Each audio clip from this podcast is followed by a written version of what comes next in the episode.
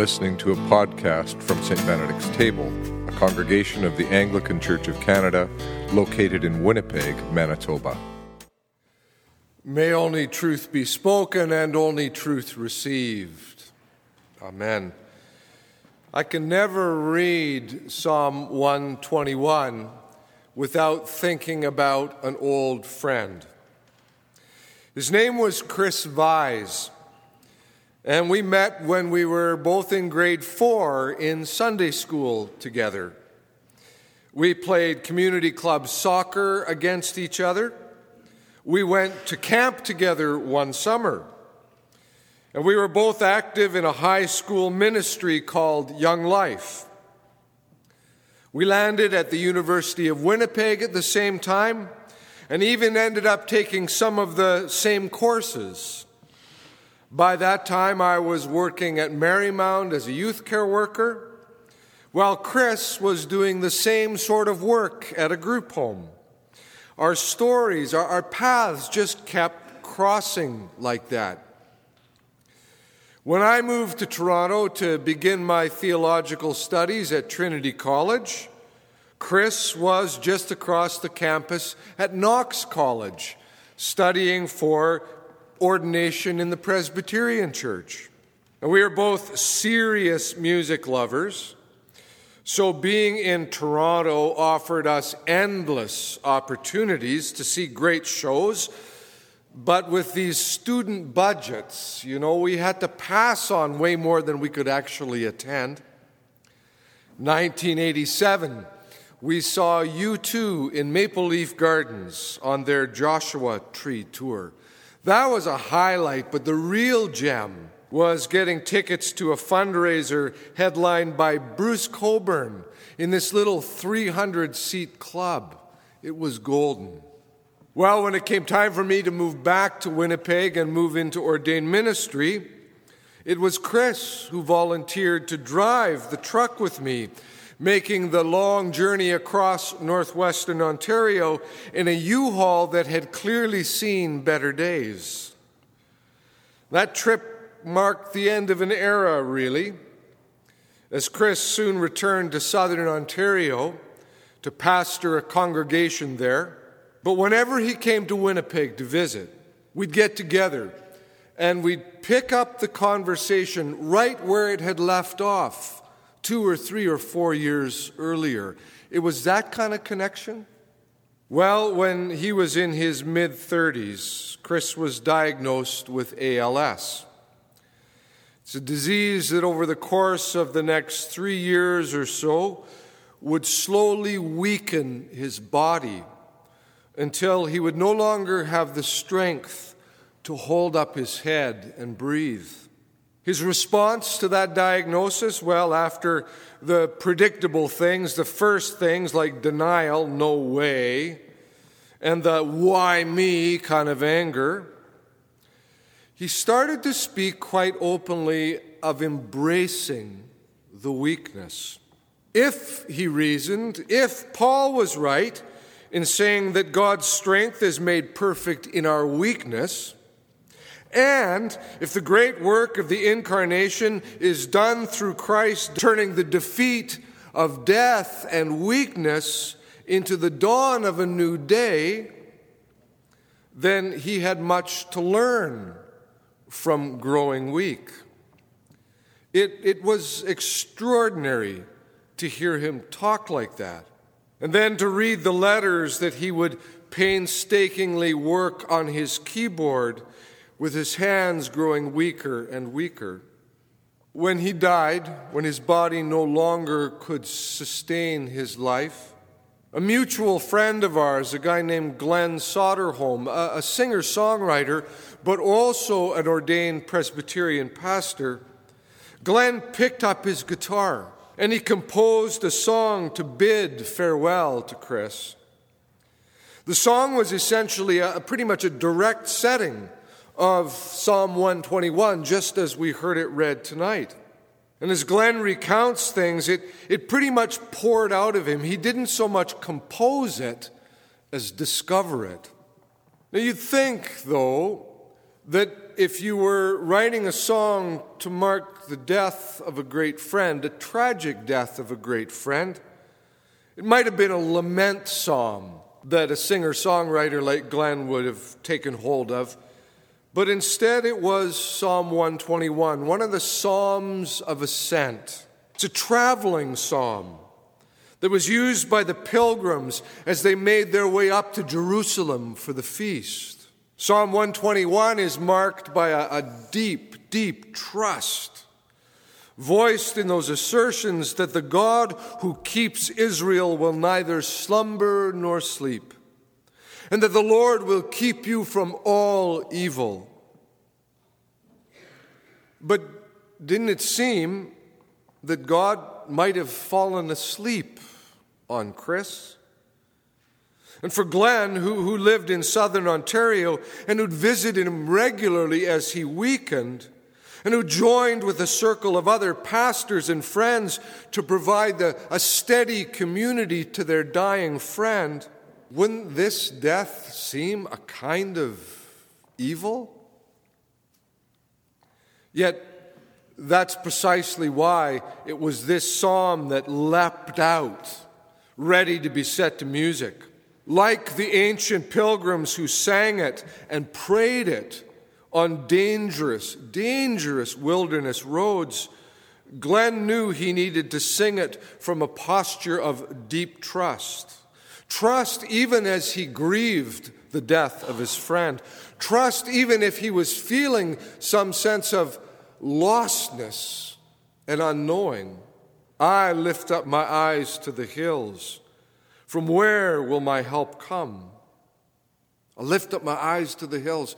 Now, we might assume that those hills are meant to speak of the glory of God in much the same way that people find themselves really awestruck by the glory and the grandeur of entering the Rocky Mountains. But in all likelihood, that's not at all what's in work in that line. As the biblical scholar Jerome Creach points out, on those roads, the travelers surely observed worship sites devoted to other deities up on the hills. And thus, to confess that the Lord was maker of heaven and earth was to say that these other deities, these other gods, weren't. Where does my help come from? Our help? Not from those shrines up on the hills, surely, but from the one who made the very hills.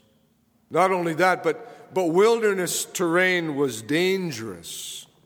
The hills harbored thieves who preyed on travelers. You needed to travel together, you needed a community. Otherwise, you were likely to meet the sort of fate that the traveler in Jesus' parable of the Good Samaritan meets, set upon by thieves.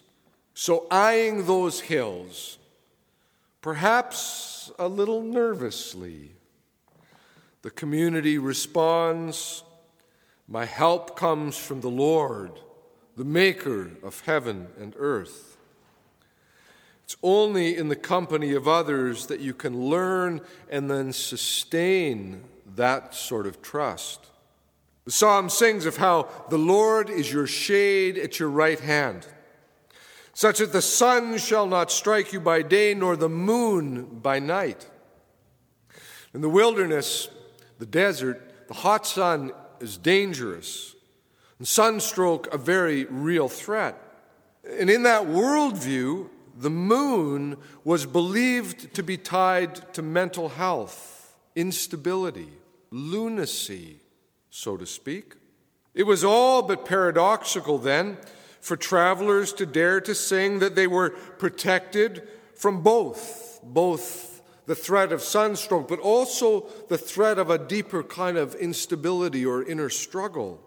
But again, because it is sung in community, such trust is possible, is sustainable. It's possible precisely because the community, the companions traveling together, had to care for those who were getting in trouble. The community had to shade the person who was wilting in the sun or who was experiencing the pain of some emotional or mental anguish. They needed to know together when to stop, when to rest, when to take water, when to bear one another up. Then and only then can you sing such strong words. It's like Glenn steadfastly visiting his weakening, dying friend. Or like that circle of friends, pastors, who kept coming around even when Chris could no longer speak. They kept coming around for conversation, not backing away, which is what so often happens when someone is dying, you know. So many of the friends begin to back away because they're awkward. Instead, they insistently, faithfully, and trustfully bore him up. What's at stake here is a kind of trust that's born of knowing how life really is. Life can be really difficult, really painful, really unsettling. Stuff happens. But at the same time, being prepared to live with those paradoxes and those struggles and still sing. In the gospel reading, we get a glimpse, a little glimpse of someone not able to trust like that. Certainly not able to sing like that. Not yet. Nicodemus, the Pharisee, intrigued by what he's been hearing about Jesus, comes to see him, but it's under the cover of the night's darkness, so he won't be seen. He comes with words that, that at first sound respectful Rabbi, we know that you are a teacher who has come from God. For no one can do these signs that you do apart from the presence of God. It's a kind of a nicety, and Jesus will have none of it. None of it. He could have responded in a kind of a pastorally sensitive manner accepting Nicodemus's polite salutation and then trying to coach the Pharisee along so that they could come to some common ground together, agree to disagree and not let the differences get in the way. He could have done that, but Jesus has way too much respect to do that. And so he engages him and he pushes him. He pays him the honor of challenging and pressing him, and it is an honor. Jesus doesn't want Nicodemus to just slip back into the dark night with his curiosity satisfied. Jesus doesn't want Nicodemus just to have a little more insight, an interesting story to tell about meeting Jesus the rabbi, a new idea to ponder, a little bit of respectful appreciation for these new teachings. No, no. Jesus wants Nicodemus to move from a posture of a kind of a safe and measured, protected religious thoughtfulness and to embrace a posture, a radically new posture of trust. So he pushes him. We don't know what Nicodemus was thinking that night when the conversation was over as he left. John in his gospel just doesn't go there. We don't know what he does with it. But Nicodemus does appear one more time in this gospel when he accompanies Joseph of Arimathea. It's a detail included only in John. It's typical of John to, to want to include such observations.